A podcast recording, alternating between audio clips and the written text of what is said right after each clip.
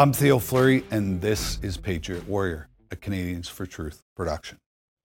Why is communism a failed ideology? Lack of economic incentives. In a communist system, the government owns and controls all means of production, and everyone is expected to work for the common good.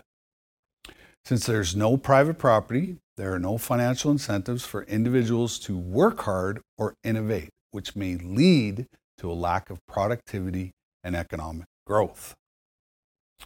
Centralized decision making. In a communist system, the government makes all decisions related to the economy and society. This can lead to a inefficient decision making as the government may not have the knowledge or expertise to make the best decisions for the country lack of individual freedom. In a communist system, individual rights and freedoms are often sacrificed for the good of the collective.